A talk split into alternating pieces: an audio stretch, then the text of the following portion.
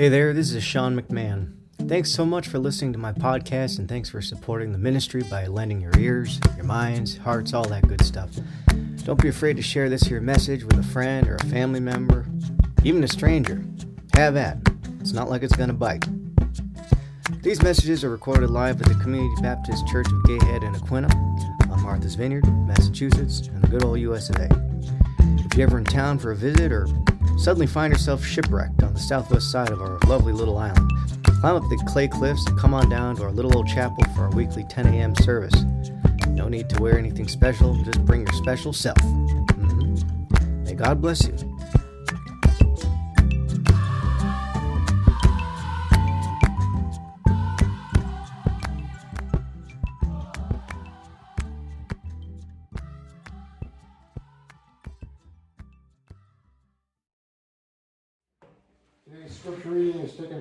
James, chapter 1, verses 26 to 27.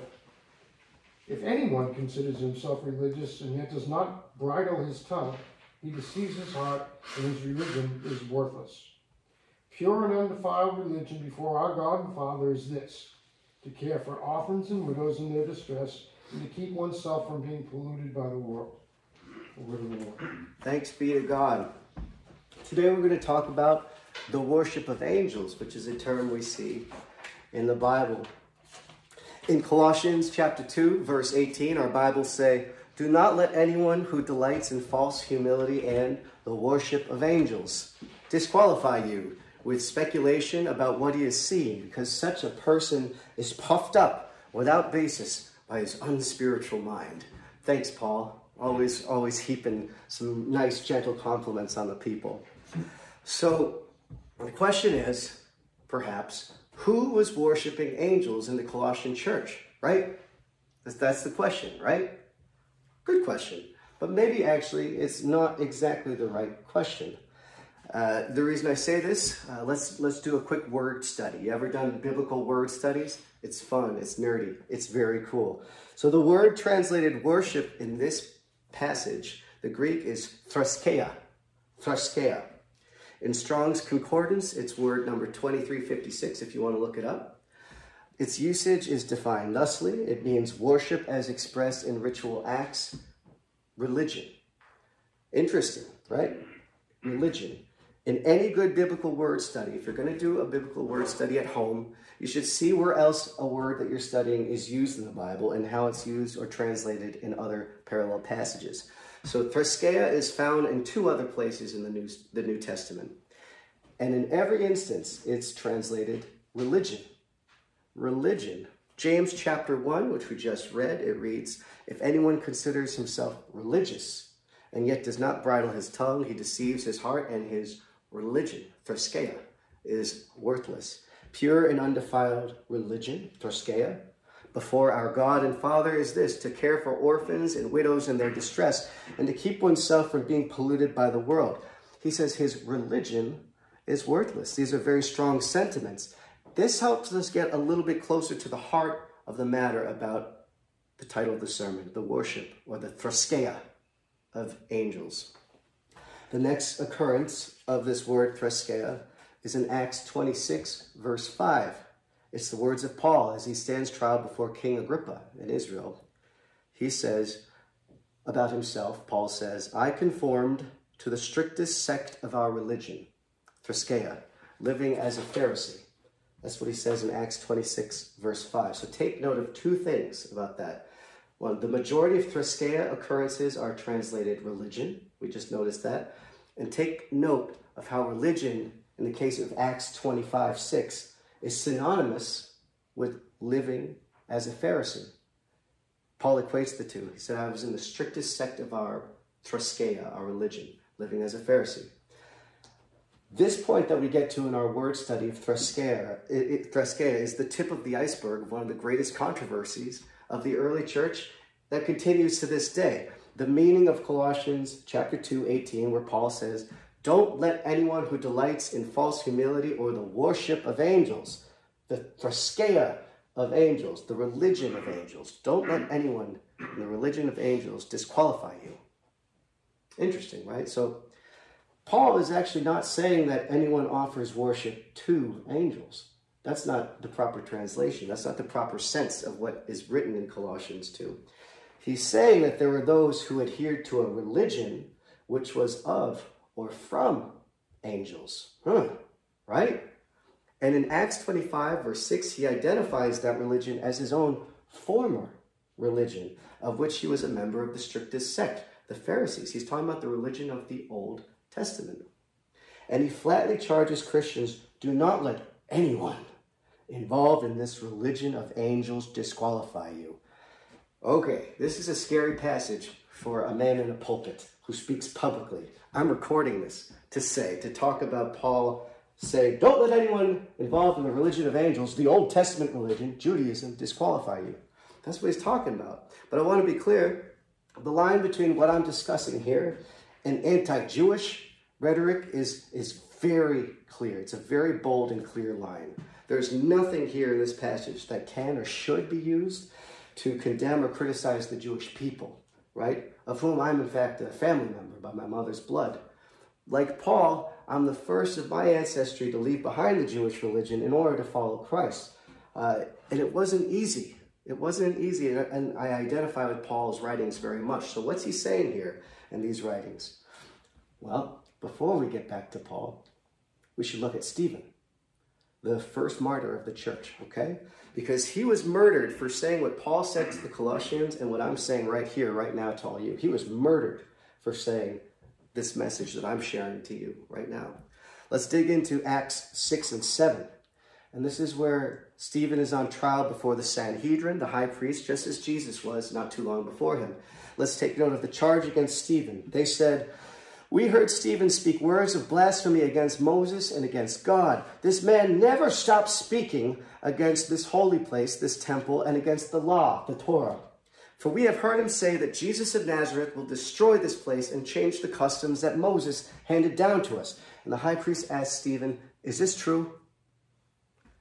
Well, Stephen says, Brothers and fathers, listen to me. And he starts giving a sermon. He gives a long winded answer. I'm sure any lawyer would be very proud of him.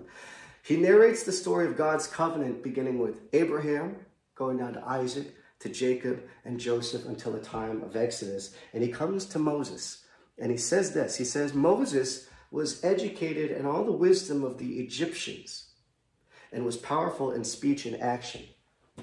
Let's bear note of that, un, that not unimportant detail. He said he was educated in all the wisdom of the Egyptians. Bear that in mind, Egypt. Stephen is equally careful in his testimony when he notes that when Moses was in the wilderness, an angel appeared to him in the flames of the burning bush. An angel. Okay?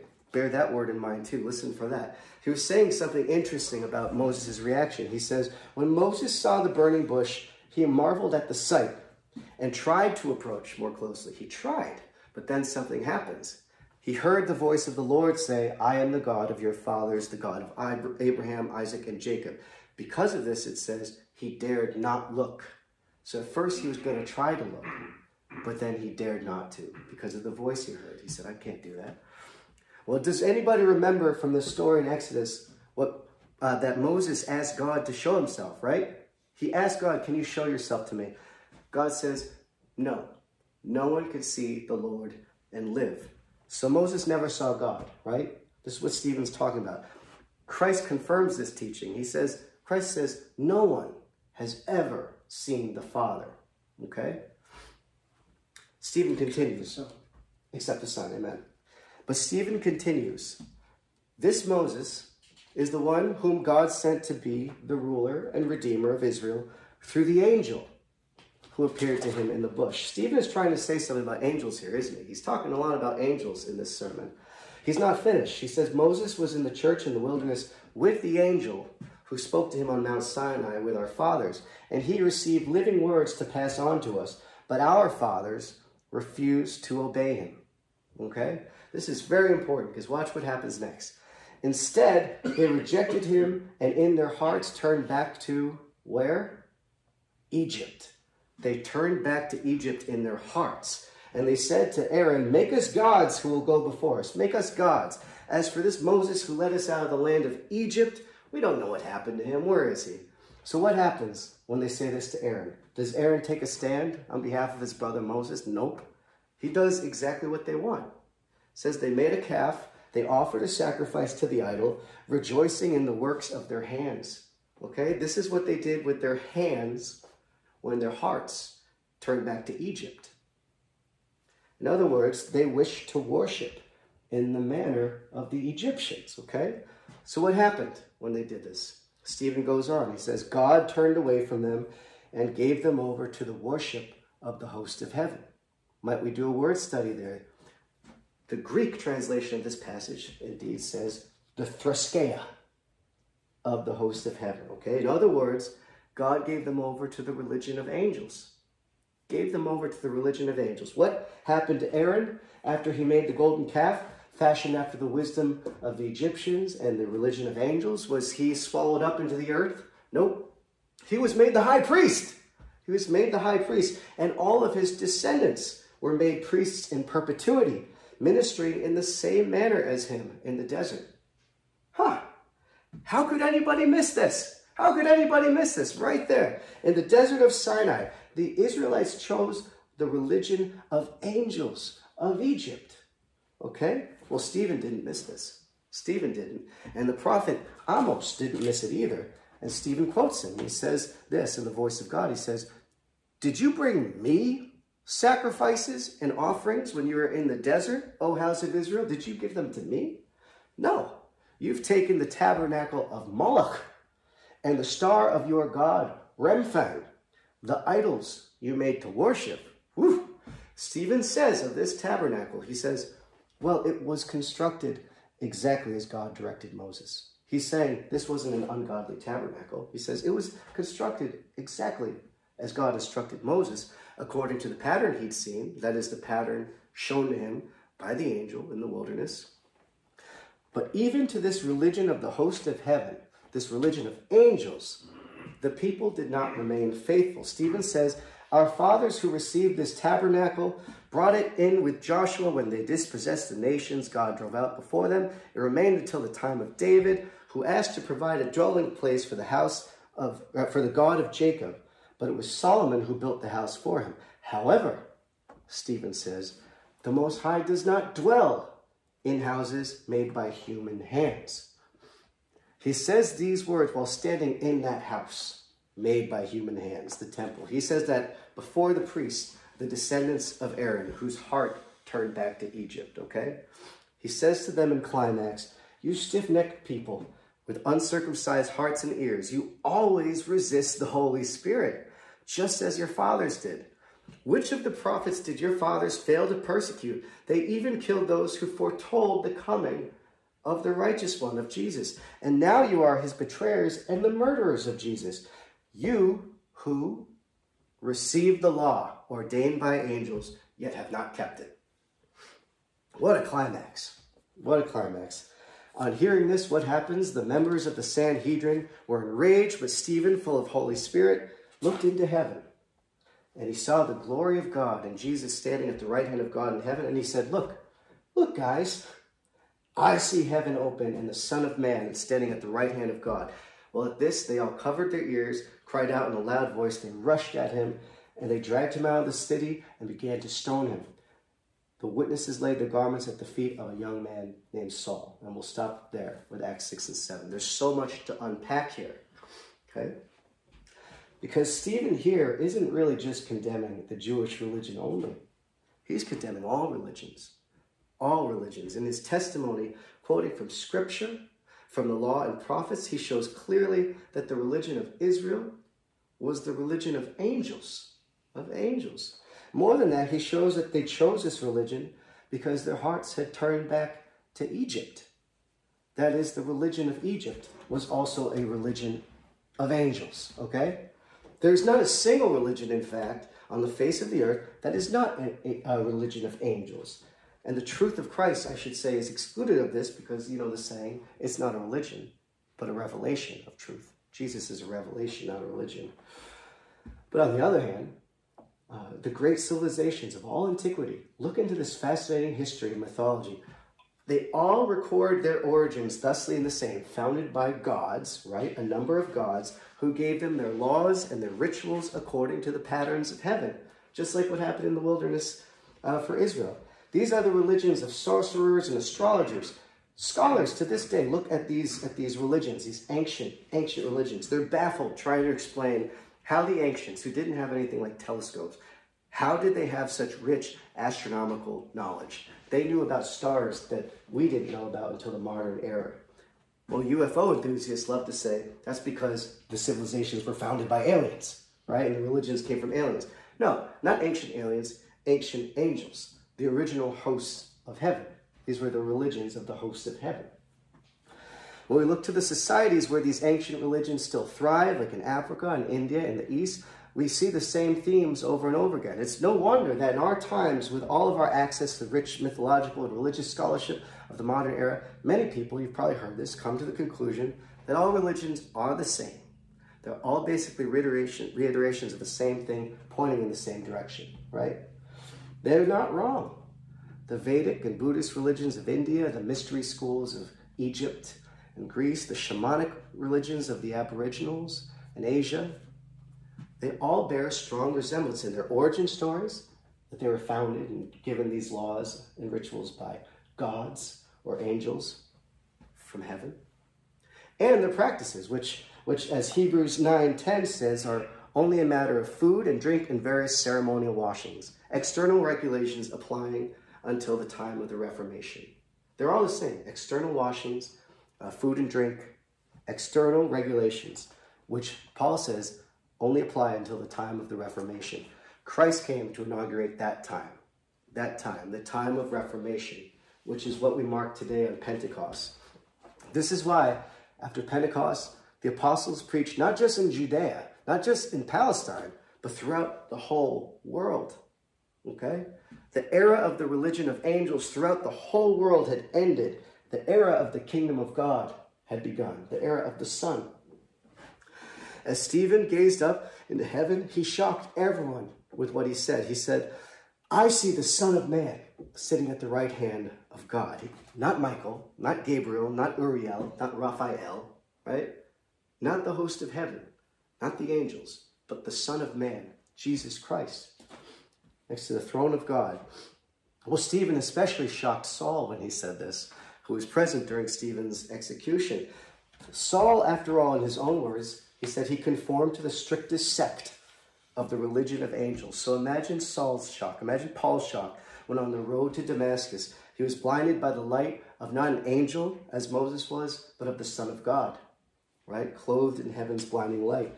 And by this encounter with the risen Christ, not an angel, Paul was converted and he became a herald of the time of Reformation that he's talking about and the end of the age of the religion of angels throughout the world. Okay? At the beginning of Hebrews, he says, On many past occasions and in many different ways, God spoke to our fathers through the prophets. He says that in the Hebrews, to the Hebrews, he could equally be talking to any religious sect in the world, be it Hindus, Buddhists, Muslims, etc. God is the Father of all. He's tried to reach everyone throughout the world since the beginning of time in many different ways, right? Usually through angels, if you look at these stories of these religions. But Paul says, in these last days, he's spoken to us by his Son, whom he appointed heir of all things, and through whom he made the universe. And he spends the entire first chapter of Hebrews comparing the Son with the angels, showing the supremacy of the Son and the Son's revelation. The difference, as we can now see, I hope, makes a huge difference, right? And by the way, by the way, Paul nowhere says that the religion of angels is in itself bad. He never says that. In fact, he says the law is good. But he says, though the law itself is good and what it asks of you is good, in the hands of men, it does not have the power to help. In fact, historically, it only hinders. He says, Once I was alive apart from the law, but when the commandment came, sin sprang to life and I died. I found that the very commandment that was intended to bring life actually brought death. He says that in Romans chapter 7. Such is the nature of the religion of angels in the hands and traditions of men. Okay? So when we think about today, in our times, in our world that we live in, the religious marketplace is more varied, offering more offerings than ever. Uh, the books of all the ancient religions are available to everyone, everywhere. I, I recommend people read them, they're fascinating. And every day, our religious freedom breeds more and more adherence to different sects, right? Especially in America. Uh, you might check the stats. Institutional Christianity is kind of on the wane. It's still a majority, but it's on the wane. While modern adaptations of Buddhism, yoga, shamanism, and more, they're, they're consumed by more and more people. Uh, and they do it at their own cost, by the way. Some Americans spend more money on a yoga retreat than, than other Americans spend on tithes in their church, right? Well, a momentary consideration, might I say, of the roots of Christendom could show us the problem and why this is happening. Uh, if you start with the mother churches, the Catholic and Orthodox churches from which the Protestants broke away, well, they'll say themselves they modeled their traditions, their liturgies, their hierarchy, their priesthood after the Levitical religion of Israel, after the priesthood of Aaron. Therefore, it's modeled after the religion of angels. Most of the Protestant sects that broke away actually continued these traditions, right? Ask any average Joe off the street, he'd be hard pressed to tell you the difference between a Catholic, Lutheran, or Anglican high mass. They're all basically the same. And there are other spirit filled sects that arose throughout history uh, that didn't continue those traditions, like the Quakers, right? And of course, the Baptists. Um, well, the descendants of these initial uh, uh, founders they did develop their own traditions. We have our own. Some of these traditions veered away from Christ himself, if you look at the history of Quakers in America, right? This is the way of the world. This is the way it works. This is what humans do. This is what people do, right? But just as we're not called to the religion of angels, nor are we called to the traditions of men. Once upon a time in America, full churches were a given, right? Christian culture was a given. But with God, neither of these are actually givens. These are the traditions of men. Okay? From the beginning, the Spirit of Christ has warned us about these traditions, since they can sometimes, as Paul says, choke the spiritual life out of us. Okay, so let's take heed to the words of St. Paul. Let's hear again what he says. He says, Do not let anyone who delights in false humility, humility and the religion of angels. You know, we're talking about New Age yoga, even institutional Christianity, by the way. Don't let anyone who delights in these religion of angels disqualify you. Don't let them disqualify you. For if you've died with Christ to the spiritual forces of the world, why, as though you still belong to the world, do you submit to its regulations? Like don't touch, don't taste, don't don't do that, right? These will all perish with use because they are based on human commands and teachings. Such restrictions have an appearance of wisdom, but they're self-prescribed worship, and we're told that all the time that Christians don't have a good system, that there are other systems better out there, right? They have an appearance of wisdom because they have these systems of worship. Their false humility and harsh treatment of the body, which is supposed to make you holy, but it says they're of no value, truly. So instead, we want to cling to God. It's a simple, simple idea. And it might look like foolishness to the outside world, right? Worshipping Him in truth and spirit because as Christ said, the flesh profits nothing, but the spirit gives life. The Christian life, actually, the Christian life is the true meaning of spiritual but not religious. We hear that saying, right? Spiritual but not religious. That is what the Christian life is meant to be. So live in the Spirit according to the golden rule of our Lord, sharing with everybody the steadfast love of God revealed in Christ. And in this way, rather than emptily practicing religion of angels, we will ourselves become like the angels in heaven, like Jesus taught. And just as it says of Stephen in Acts 6 that, that when people looked at him, he had the face of an angel. May it be so with all of us. Amen. Thank you for listening to the Sean McMahon podcast. Visit SeanSeligMcMahon.com for more information about his ministry. For more about Sean's music, please visit workmansong.com.